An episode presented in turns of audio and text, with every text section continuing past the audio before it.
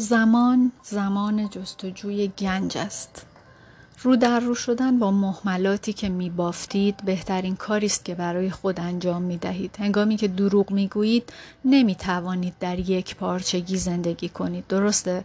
لازم الگوهای گذشته که شما رو گیج و سردرگم و حقیر و حراسان کردن اونها رو برای خودتون پیدا کنید و آشکار کنید. این الگوها شما رو از زندگی که دوست دارید باز می‌دارند. در اصل در لایه های زیرین این محملات شما ممکنه یه چیز شوکه کننده و حیرت آور پیدا کنید. من داستانی رو شنیدم با عنوان به هر حال اینجا باید یه اسب کوچولو باشه که مورد علاقه رئیس جمهور امریکا رونالد ریگان بود و توسط نویسنده ناشناسی نوشته شده بود. داستان از این قراره. دو تا پسر بچه دوقلو پنج ساله بودن که یکیشون خوشبین بود و اون یکی بدبین.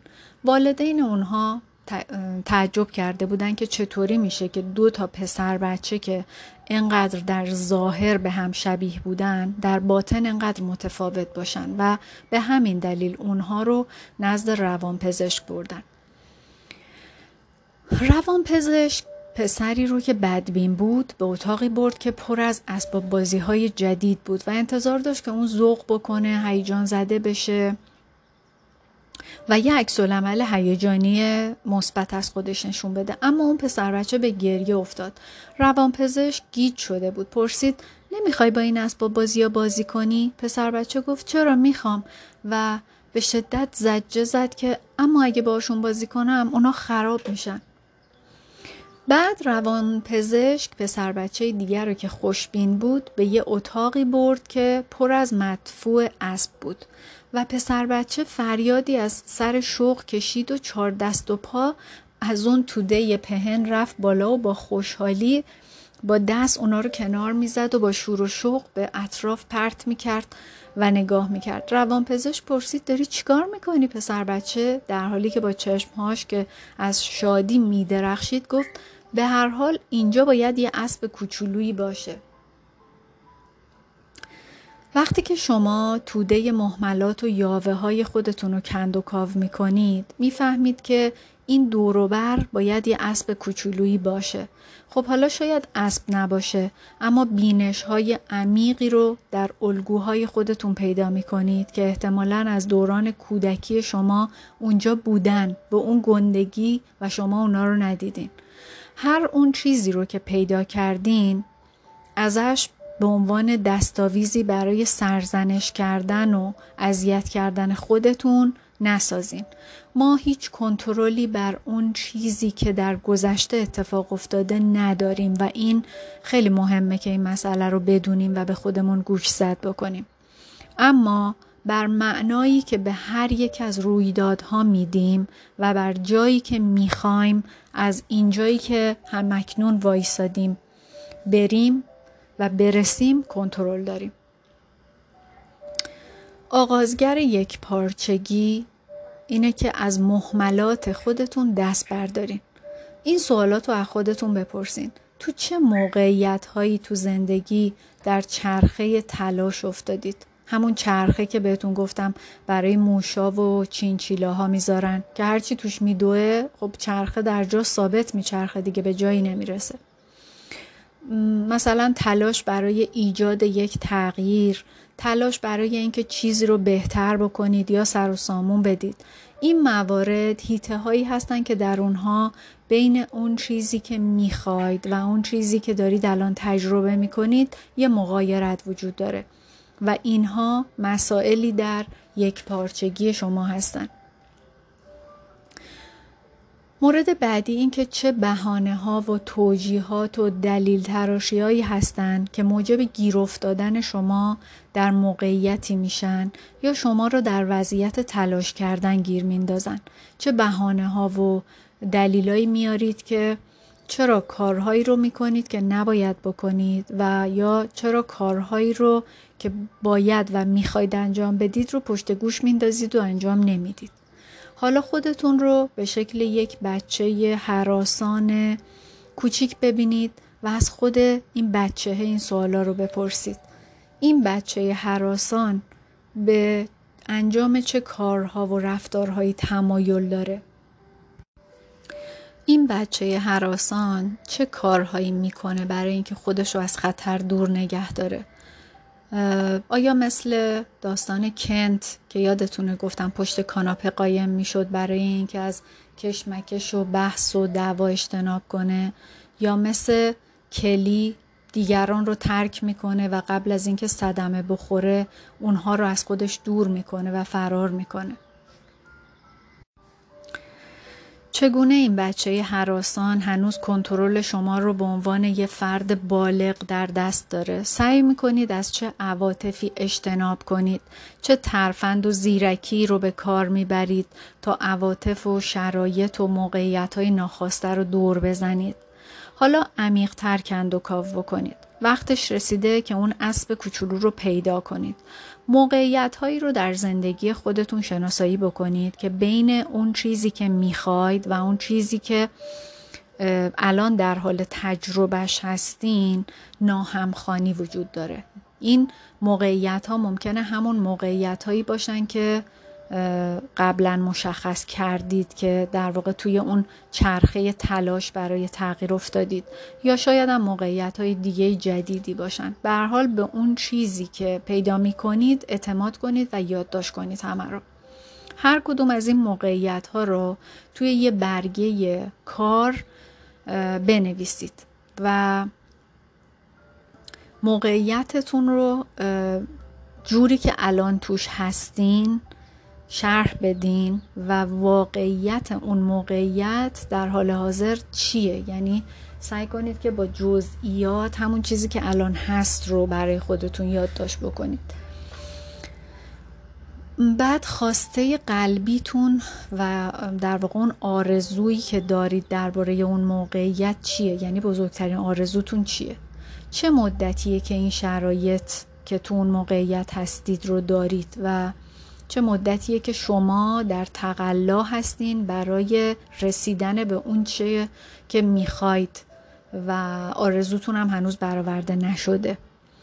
چه بهانه هایی میارید که باعث شده اوضاع همینطوری که هست باقی بمونه با این که شما ازش راضی نیستین و توش خوشحال نیستین؟ چه باورهای محدود کننده ای دارید که شما رو از اینکه متفاوت عمل کنید من می‌کنه. و یا چه الگو و رفتارهایی دارید که شما رو به جای اینکه به اون چیزی که می‌خواید نزدیکتر بکنه دورتر می‌کنه.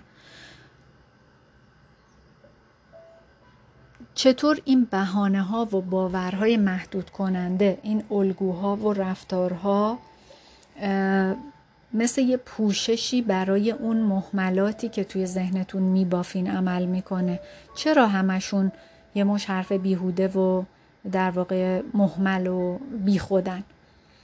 زندگی بر اساس این محملات برای شما چه هزینه هایی رو ایجاد کرده و این کار چه تأثیری روی جنبه های دیگه زندگیتون گذاشته؟ روی زندگی اطرافیانتون چه تاثیراتی گذاشته؟ روی عواطف و احساساتتون چه تاثیرایی گذاشته؟ ببینید بچه ها این کار در واقع یه جور خودشناسیه دیگه و این مراحل پیشرفت فردی و خودشناسی یه چیزایی یه شبه و یه ماهه و یه ساله نیست. بعضا باید یه عالم دفتر وردارید و انقدر بنویسید بنویسید که بتونید این روند کندوکاو رو پیش ببرید و ادامه بدید که به اون اصل ریشه برسید. و باید صبور باشید. اگه شما بدون این محملات و یاوه ها زندگی بکنید چطور می‌تونید متفاوت فکر کنید حرف بزنید یا عمل بکنید برای اینکه یه سری نتایج متفاوت بگیرید؟ قسمت هشتم گام سوم. دگرگونی رخ می‌دهد. خب دوستان حالا رسیدیم به مرحله سوم. شما دو مرحله رو پشت سر گذاشتین. پوشش ها رو کنار زدین و یه صداقت بیرحمانه هم توی اون کند و کاوه با خودتون داشتین با یه نگاه دقیق و نافذ به محملات خودتون که زندگیتون رو به ویرانی کشونده نگاه کردین. حالا برای مرحله سوم باید آماده شده باشید. مرحله حیاتی که ما غالبا به اون نمی‌پردازیم. فقط اینکه پوشش ها رو کنار زدیم و با حقیقت اونچه که هست مواجه شدیم و اینکه محمل بافی و یاوه سرایی رو رها کردیم به این معنا نیست که زندگی خودمون رو در وضعیتی که همکنون هست پذیرفتیم. بین تصدیق کردن و تایید کردن و اقرار به وجود چیزی و پذیرش اون جاده وجود داره که غالبا لازمه که جاده رو شما طی بکنید. و فقط این دلیل که می‌تونید چیزی رو نشون بدید و به خودتون بگید به این نگاه کن به این معنا نیست که اون رو پذیرفته باشید. برای تغییر ما باید در ابتدا اون چیزی که هست و واقعیت موجوده رو بپذیریم اونو تایید و تصدیق بکنیم و بعد اون اون چیزی رو که می‌خوایم رو براش برنامه ریزی بکنیم و فکر بکنیم. پس ما اول نیاز داریم اون چیزی که الان هست همون جوری که هست ببینیمش و همون جوری که هست بپذیریمش. می‌دونید که زندگی مشترک من چند سال طول کشید؟ احتمالا نمی‌دونید به خاطر اینکه تا حالا درباره اون چیزی نگفتم. داستان منو که در ابتدای این کتاب گفتم یادتون هست جایی که از تمامی اون علائم خطری که تو روز عروسیم آشکار بود صحبت کردم و ولی من پتو کشیده بودم رو سرم. علائمی که من به خاطر دنبال کردن اون چیزی که در نظرم معقول می اومد همه رو نادیده گرفتم. و ممکنه فکر کنید که این ازدواج نمی‌تونست دیگه بیش از پنج سال طول بکشه. چه کسی میدون می‌تونه با کسی که می‌دونه براش مناسب نیست ازدواج کنه و سالها هم با اون بمونه؟ خب این همون دلیلیه که در واقع این کتاب رو به خاطرش نوشتم. من مثل هر شخص دیگهی با بهانه ها با محملات و با ماسک های شخصیتی احاطه شده بودم. من سیزده سال در اون رابطه زناشویی موندم. بله من سیزده سال روی حقیقت خودم پا گذاشته بودم. بارها پیش اومد که به آنچه که در زندگی مشترکم خوب پیش نمی رفت اقرار می کردم اما از اینکه گام بعدی رو بردارم خیلی می ترسیدم اینکه بپذیرم که این ازدواج به شکست منتهی شده چیزی در اون تغییر نمی‌کنه و دوره اون به پایان رسیده و من باید از اون خارج بشم مرحله رفتن از اقرار به پذیرش همون نقطه عطفیه که در اون یه دگرگونی بزرگ رخ میده. پذیرش به معنای توانایی تشخیص آنچه هست و بودن با آن گامی اساسی در سفری است که به منظور زندگی در یک پارچگی در پیش گرفتیم. بدون اینکه به وضوح بدونید در لحظه اکنون از کجا شروع می کنید و بدون اینکه اون رو بپذیرید نمی‌تونید به اون جایی که می‌خواهید برید. کل جریان پذیرش در مورد همین نکته است. این مسئله هیچ ارتباطی به قضاوت یا مجازات خود ما نداره. موضوع اینه که خودتو بشناس، خودتو بپذیر و بدون که تغییر امکان پذیره. سفر شخصی من از اقرار به پذیرش. من همواره در حیرت و تعجبم که ما آدما چقدر هنرپیشه های خوبی هستیم هممون. از ابتدای زندگی خودمون این مهارت ها رو یاد می‌گیریم که فیلم بازی کنیم برای خودمون. یه ظاهر سخت و محکم داشته باشیم و اون چیزی رو که درون ما داره میگذره رو اجازه ندیم کسی ببینه و آشکار نکنیمش. اجازه ندیم که مردم بفهمن که ما عصبی هستیم نگرانیم خسته ایم آشفته ایم حوصله نداریم. و در همه این احوالات هم یه لبخند مصنوعی بزنیم. ما یه ظاهر کاذب به وجود میاریم و توهماتی در مورد اینکه زندگیمون چطور باید باشه می‌سازیم. حفظ این ظاهر دروغین می‌تونه خیلی خسته کننده باشه و به دنبال این توهمات رفتن می‌تونه رمق ما رو بکشه.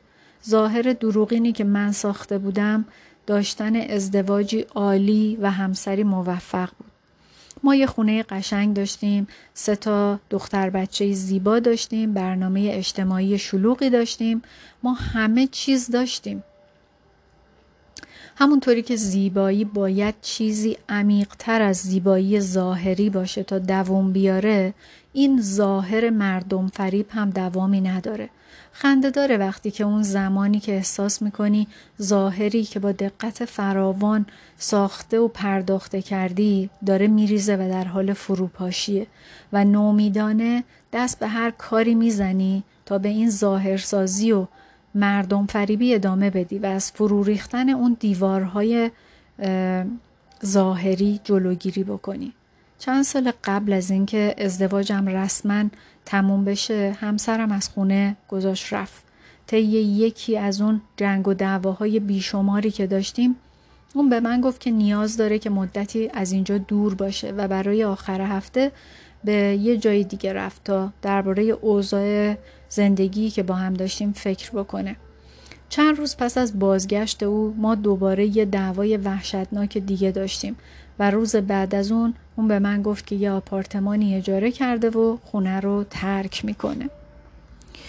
با اینکه من در اعماق وجودم می‌دونستم که این همون چیزی بود که ازدواج ما در نهایت بهش ختم می‌شد شکه شده بودم و از این که اون ظاهر دروغین برای مدت زمان بیشتری قابل حفظ باشه تلاش بیهوده می کردم. هنوز آماده این نبودم که اون حوله ای رو که از روز اول ازدواج زیر اون پنهان شده بودم و کنار بزنم و از اینکه قبول کنم که این ازدواج خوب از آب در نیومده تا سرحد مرگ می ترسیدم. با اصرار منکر این بودم که در بعضی از شرایط جدایی ممکنه برای هر کسی بهترین انتخاب باشه حتی از پافشاری بر این انکار هم پیشتر رفتم و کاری رو انجام دادم که هر وکیل کارکشته ای انجام می‌داد. یعنی شروع کردم به بحث و جدل تا با پرسیدن سوالاتی از این دست که حالا به بچه ها باید چی بگیم یا این جدایی ما چه تاثیر رو زندگی اونا می‌ذاره. نمیشه پیش یه درمانگر دیگه بریم. و چیزایی مثل این می‌گفتم که موقعیت رو بتونم کنترل کنم و نتیجه رو به نفع خودم برگردونم. برای اینکه با اون ترسه روبرو نشم. عاقبت پس از تلاش و تقلای زیاد مکر و ترفند من پیروز شد و همسرم با گفتن این حرف از من دلجویی کرد که چون او برای کار به سفر میره طی هفته یک یا دو روز به خونه میاد و زمانی که به سفر نمیره در آپارتمان خودش اقامت می‌کنه. این برنامه در صورت ظاهر با زندگی معمول ما انقدر تفاوتی نداشت و دختران ما کوچکتر از اون بودن که متوجه داستان بشن یا بخوان دربارهش سوال بکنن و من ناچار با این برنامه ریزی موافقت کردم. این شرایط موجب شد که بتونم به دورنمای این ظاهر دروغینی که ساخته بودم و در اطرافم در حال فرو ریختن بود یه باند و نوار علکی ببندم. و دیری نگذشت که فهمیدم که این باند پیچیه نه تنها به من کمکی نمی‌کنه که شفا پیدا کنم و اون زخم خوب بشه بلکه در عوض موجب میشه که ناراحتی ها و بیماری ها بیشتر توی بدنم جا خوش کنه و حرمت نفسم هم آسیب بیشتری ببینه. از اون خواستم که آپارتمانش رو نشونم بده. می‌خواستم جایی رو ببینم که او زمانی که در خانه نیست در اونجا اقامت می‌کنه. وقتی که ما از آستانه در پا به درون خانه گذاشتیم قلبم فرو ریخت.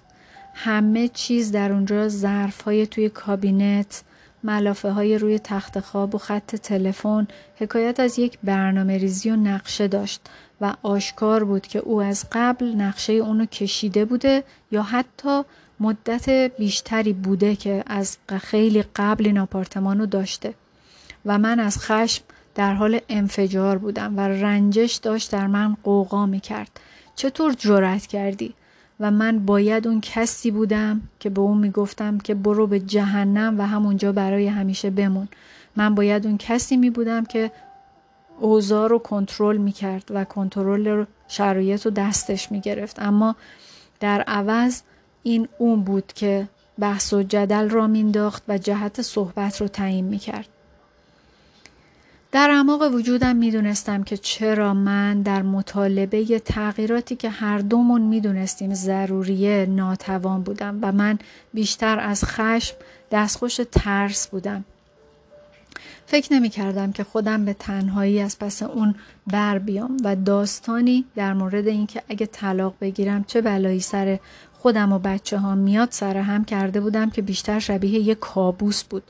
و من اون چیزی که بودم و توانایی هایی رو که داشتم رو هیچ کدوم قبول نداشتم. توانایی خودم رو برای زنده موندن به همسری فرافکنی می کردم که هرگز دوروبر من نبود و حامی من نبود. اصلا منو حمایت نمی کرد هر آخر هفته زمانی که همسرم برای ترک خونه و رفتن به آپارتمانش آماده می شد من در اتاقمون می ایستادم و اونو تماشا می کردم که در حال بستن وسایلش بود و می زدم زیر گریه. نمی‌خواستم که اون بره. ترس باعث شده بود که من فکر کنم که یک رابطه زناشویی خراب و نابسامان خیلی بهتر از اینه که تنها باشم. یه روز جمعه چند هفته بعد از این برنامه ریزی جدید یه معجزه رخ داد. روزی که او می‌رفت دیگه به هم نریختم. داشتم تماشاش می‌کردم که وسایلش رو بسته بندی می‌کرد اما دیگه هیچ داستانی توی سرم نمیچرخید. من این قصه لطفا نرو رو پشت سر گذاشته بودم و ازش رد شده بودم. چون دوباره به حس ارزش به خودم دست پیدا کرده بودم و فهمیده بودم که بدون اونم مشکلی ندارم و خوبم و من این درک و فهم و پیدا کرده بودم که لیاقتم خیلی بیشتر از ایناست و می‌تونم بیشتر از اینی که هستم باشم. و جالب این بود که اون دوشنبه وقتی که اون به خونه برگشت به من گفت که آپارتمانش رو تحویل داده و اون برنامه داشت که به خونه برگرده. یادم میاد که فکر کردم که اون خیلی سریع خونه رو ترک کرد. خیلی زودم برگشت و در اون زمان می‌تونستم بگم نه. می‌خواستم بگم نه. من از اینکه تنها باشم دیگه هیچ مشکلی ندارم و می‌خوام که تو برای همیشه از این خونه بری. اما به جای اون حقیقت وجودم رو با بغز فرو با بغز فرو خوردم و بازگشت اون به خونه رو با یه آغوش آری از شوق و همراه با یه درد کشنده ای توی قلبم پذیرفتم و مجبور به تحمل دو سال دیگه شکنجه خودم شدم. دو سالی که باز یک پارچگی منو از من گرفت و دور کرد. دیگه بسته. آخرین و گرونترین درمانگر ما گفت که رابطه زناشویی ما هیچ وقت تغییر نمی‌کنه و شما باید طلاق بگیرید. همون زمان بود که من پذیرفتم که دیگه بیشتر از این نمی‌تونم به این امید دروغین دل ببندم یا در توهم تفکر آرزومندانه زندگی کنم.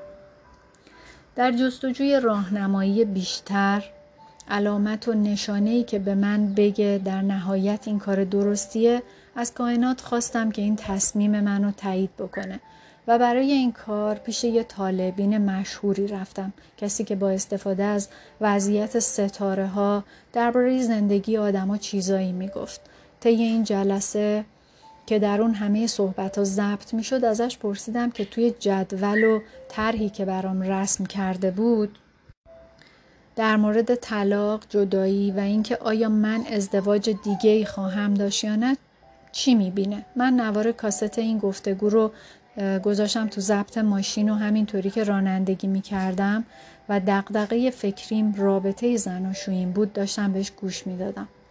تابستون رسید بچه ها رفتن اردو و من آخر هفته به کارگاهی در کالیفرنیا رفتم. مدت زمانی که من خونه نبودم برای ماشین همسرم اتفاقی افتاد و اون ماشین منو قرض کرد.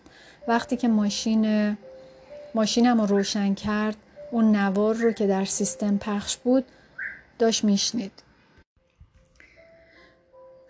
و اون تمام صحبت های بیان شده توی اون جلسه با طالبین رو شنیده بود. و وقتی که من از سفر به خونه بازگشتم برام تعریف کرد که چه اتفاقی افتاده و چطوری گفتگوی منو با اون طالبین شنیده و از من پرسید که می‌خوام چیکار کنم.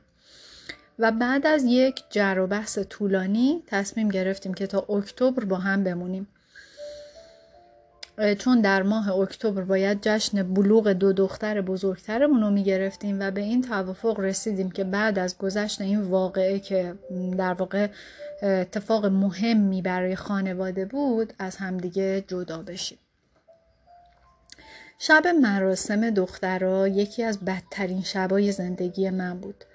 تم مهمونی اون شب جوایز آکادمی بود و روی هر میز هم مجسمه های اسکار یه متری از شکلات که با پودر طلا روی اون کار شده بود قرار داشت. اون مراسم مثل هر جشن بلوغ دیگهی در جامعه اون زمان ما تو امریکا بریز و به پاش زیادی داشت و نوشیدنی به حد وفور و غذا فراوون و یک گروه دوازده نفره در حال نواختن موسیقی بودن.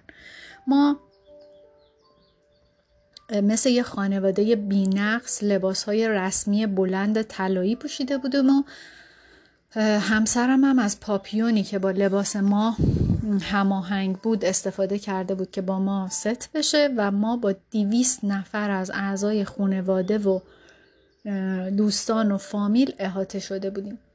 همه یا تقریبا همه همه به جز من اوقات خوشی رو داشتن. و لذت می بردن از مهمونی. همسرم و من با بیمیلی و فقط از روی انجام وظیفه با همدیگه connect، connection داشتیم و ارتباط برقرار می کردیم اونجا تو مهمونی. ما خیلی کم با هم حرف زدیم یا یه کمی هم با هم رقصیدیم و درد ناشی از این ظاهرسازی انقدر زیاد بود که من دیگه نمی‌تونستم تا شب صبر کنم که مهمونی تموم شه و همه از اونجا برن.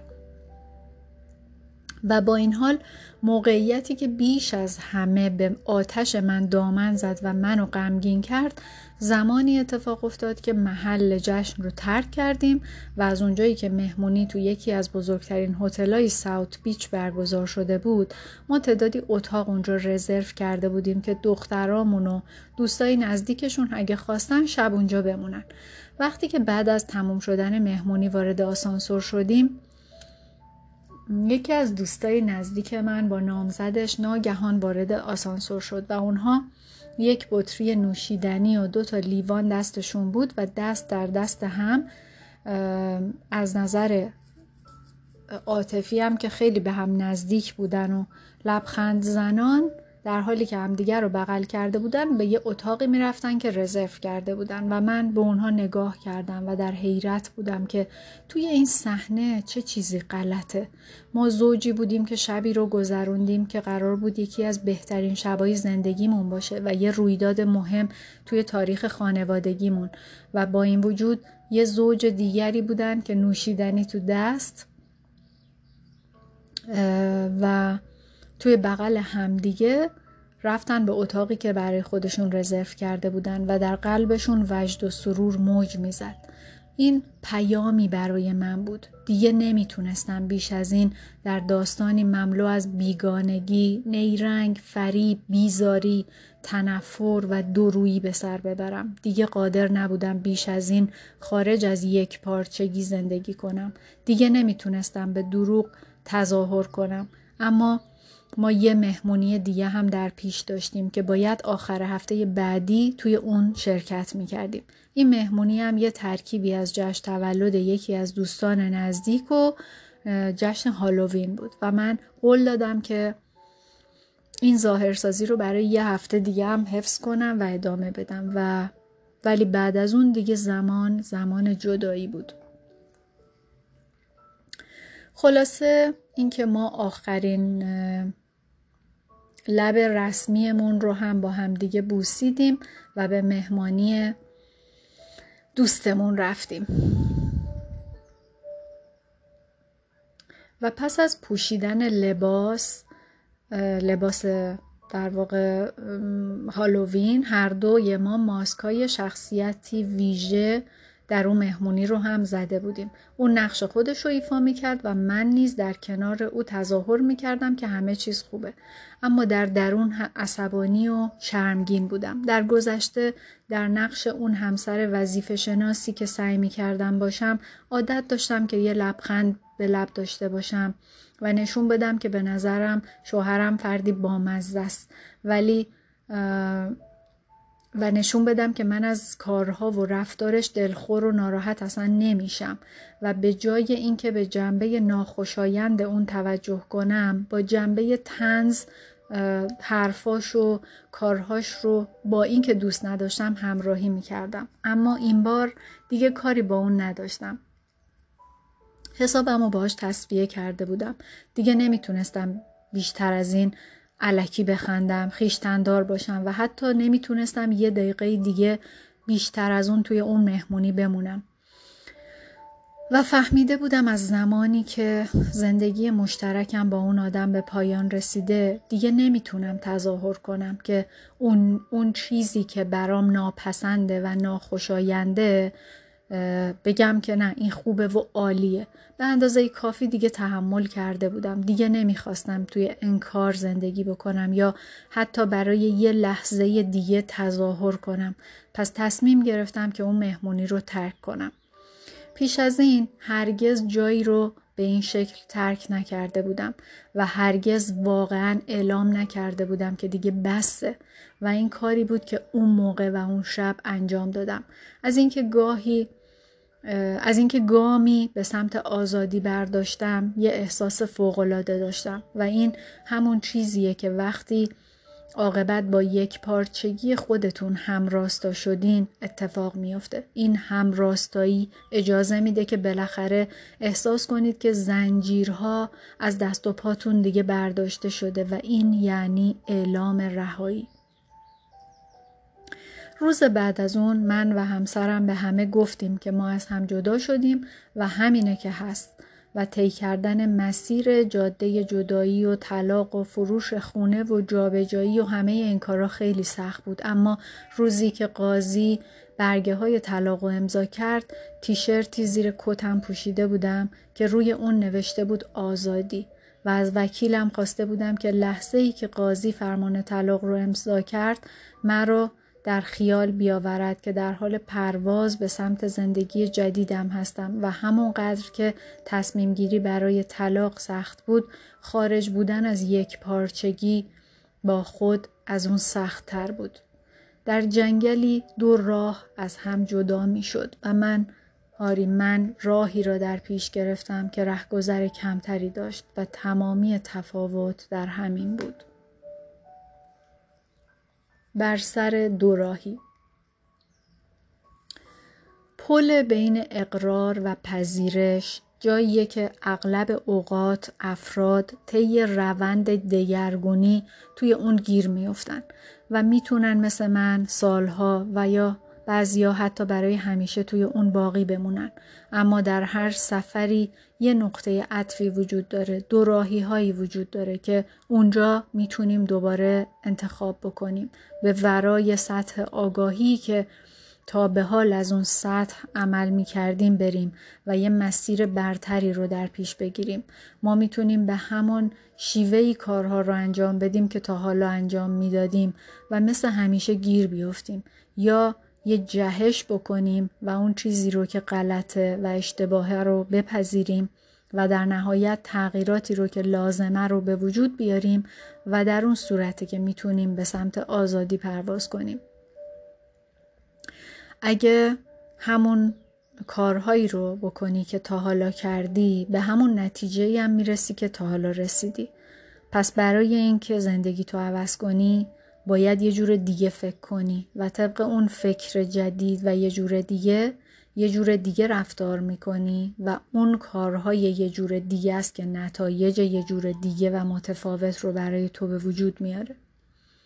تمایز قائل شدن میان واقعیت در مقابل داستان خیالی، حقیقت در مقابل فکر و تجربه در مقابل توقع، درست در مقابل غلط و ایمان در مقابل ترس مهارت هایی هستند که وقتی به این دو راهی ها رسیدیم در ایجاد دگرگونی به ما کمک می کنند. دوراهی یک واقعیت در برابر داستان خیال چنان که پیش از این هم دربارش صحبت کردم هر کدوم از ما صدها داستان داریم که در هر لحظه توی سر ما در حال چرخیدنن داستانهای ما متشکلن از افکار ما، از باورهای ما، از تعبیر و تفسیرهایی که به دور وقایع مثل زرورق میپیچیم و بعد از اون موقعیتهای آینده، تجارب و مردم رو از طریق عینک داستانهای خودمون که در گذشته اونها رو ساخته و پرداخته کردیم می‌بینیم. یعنی این داستانهای ما مثل یه عینکی که روش یه فیلتر رنگی داره و اونو وقتی می‌زنیم به چشمون همه چیز اون رنگی می‌بینیم. این داستان ها شامل این مواردن که ما خودمون رو چطور تعریف می‌کنیم چگونه هستیم روابطمون با دیگران چگونه است نقطه نظر ما در مورد چیزهایی مثل پول و بدنمون و شادمانی چیه؟ و من ارتقا نگرفتم چون به اندازه کافی باهوش نیستم. یا جنس مخالف من جذب نمیشه چون به اندازه کافی خوشهیکل و لاغر و ترکهی نیستم. یا من هرگز به اندازه کافی پول نخواهم داشت و هزار تا داستان دیگه. من این گفته آنایس نین رو خیلی دوست دارم که میگه ما چیزها رو چنان که هستند نمی‌بینیم بلکه اونها رو چنان که خودمون هستیم می‌بینیم. یعنی داریم از کانال اون فیلتره بهشون نگاه می‌کنیم. و این دیدگاه به خاطر مکانیسم ایجاد معنایی که روی ما نصب شده که به دور از که به دور هر رویدادی ما یه آلمینیوم معنا میاریم میپیچیم. حالا اینا می‌تونن معناهای مثبت باشن مثل اینکه من طلاق گرفتم چون لیاقتم بیش از این بود. یا معنای منفی داشته باشن مثل اینکه من طلاق گرفتم چون من به اندازه کافی خوب نبودم. یکی از دلایلی که اونقدر طول کشید تا من قبول کنم که ازدواجم به انتهاش رسیده بار معنایی منفی بود که من به عنوان یک خانوم مطلقه احساس می کردم و از طرفی هم مفهوم حاصل یک ازدواج شکست خورده بودن برای فرزندانم و اینکه اگه من تنها باشم چه بلایی سر من و بچه هام قراره بیاد. اما ترس من از مطلقه بودن و معنای فرزندان طلاق بودن بچه هام فقط و فقط یه ترس بیهوده بود و ترس یعنی شواهد دروغینی که به نظر واقعی میان ولی واقعی نیستن. و این ترس مبتنی بر واقعیت نیست و من اینو نمی‌دونستم که به عنوان یک خانوم متعلقه قراره که چی سرم بیاد. اما در عوض به یه مش دروغ یه تصوراتی تو ذهنم در مورد اون چیزی که اون رویداد به وجود میاره برای خودم تو ذهنم ساخته بودم و دو دستی هم به اونا چسبیده بودم. زمان اون رسیده بود که با واقعیت مواجه بشم و از باور به یه مشقیالات دروغین و یه داستان ذهنی و ساختگی دست بردارم. در مورد من واقعیت این بود که من طلاق گرفته بودم و داستان خیالی که من به دور اون واقعیت پیچیده بودم این بود که من شکست خورده بودم. یا من خیلی احمق بودم یا من در تنهایی میمیرم. من زندگی بچه هامو خراب کردم. این داستانهای خیالی برای من باعث درد و رنج می شدن و منو در این شرایط سختی و رنج گیر مینداختن و حبس می‌کردن و از رهایی حاصل از پذیرش دور می‌کردن. پس به افکاری نگاه بکنید که پیرامون اون رویدادی که باهاش مواجه هستین داره توی سرتون میچرخه. آیا به واقعیت نگاه می‌کنین یا به اون داستان خیالی که برای خودتون ساختین؟ سفر به پذیرش به معنی اینه که با واقعیت روبرو بشید و داستان ذهنی و خیالیتون رو بندازید دور. وقتی که بر سر دوراهی قرار گرفتین تمرکز بر روی واقعیت به جای داستان خیالی به شما کمک می‌کنه که یه راه متفاوت رو انتخاب بکنید. دوراهی دوم حقیقت در مقابل افکار که در اپیزود بعدی دربارش با هم حرف می‌زنیم.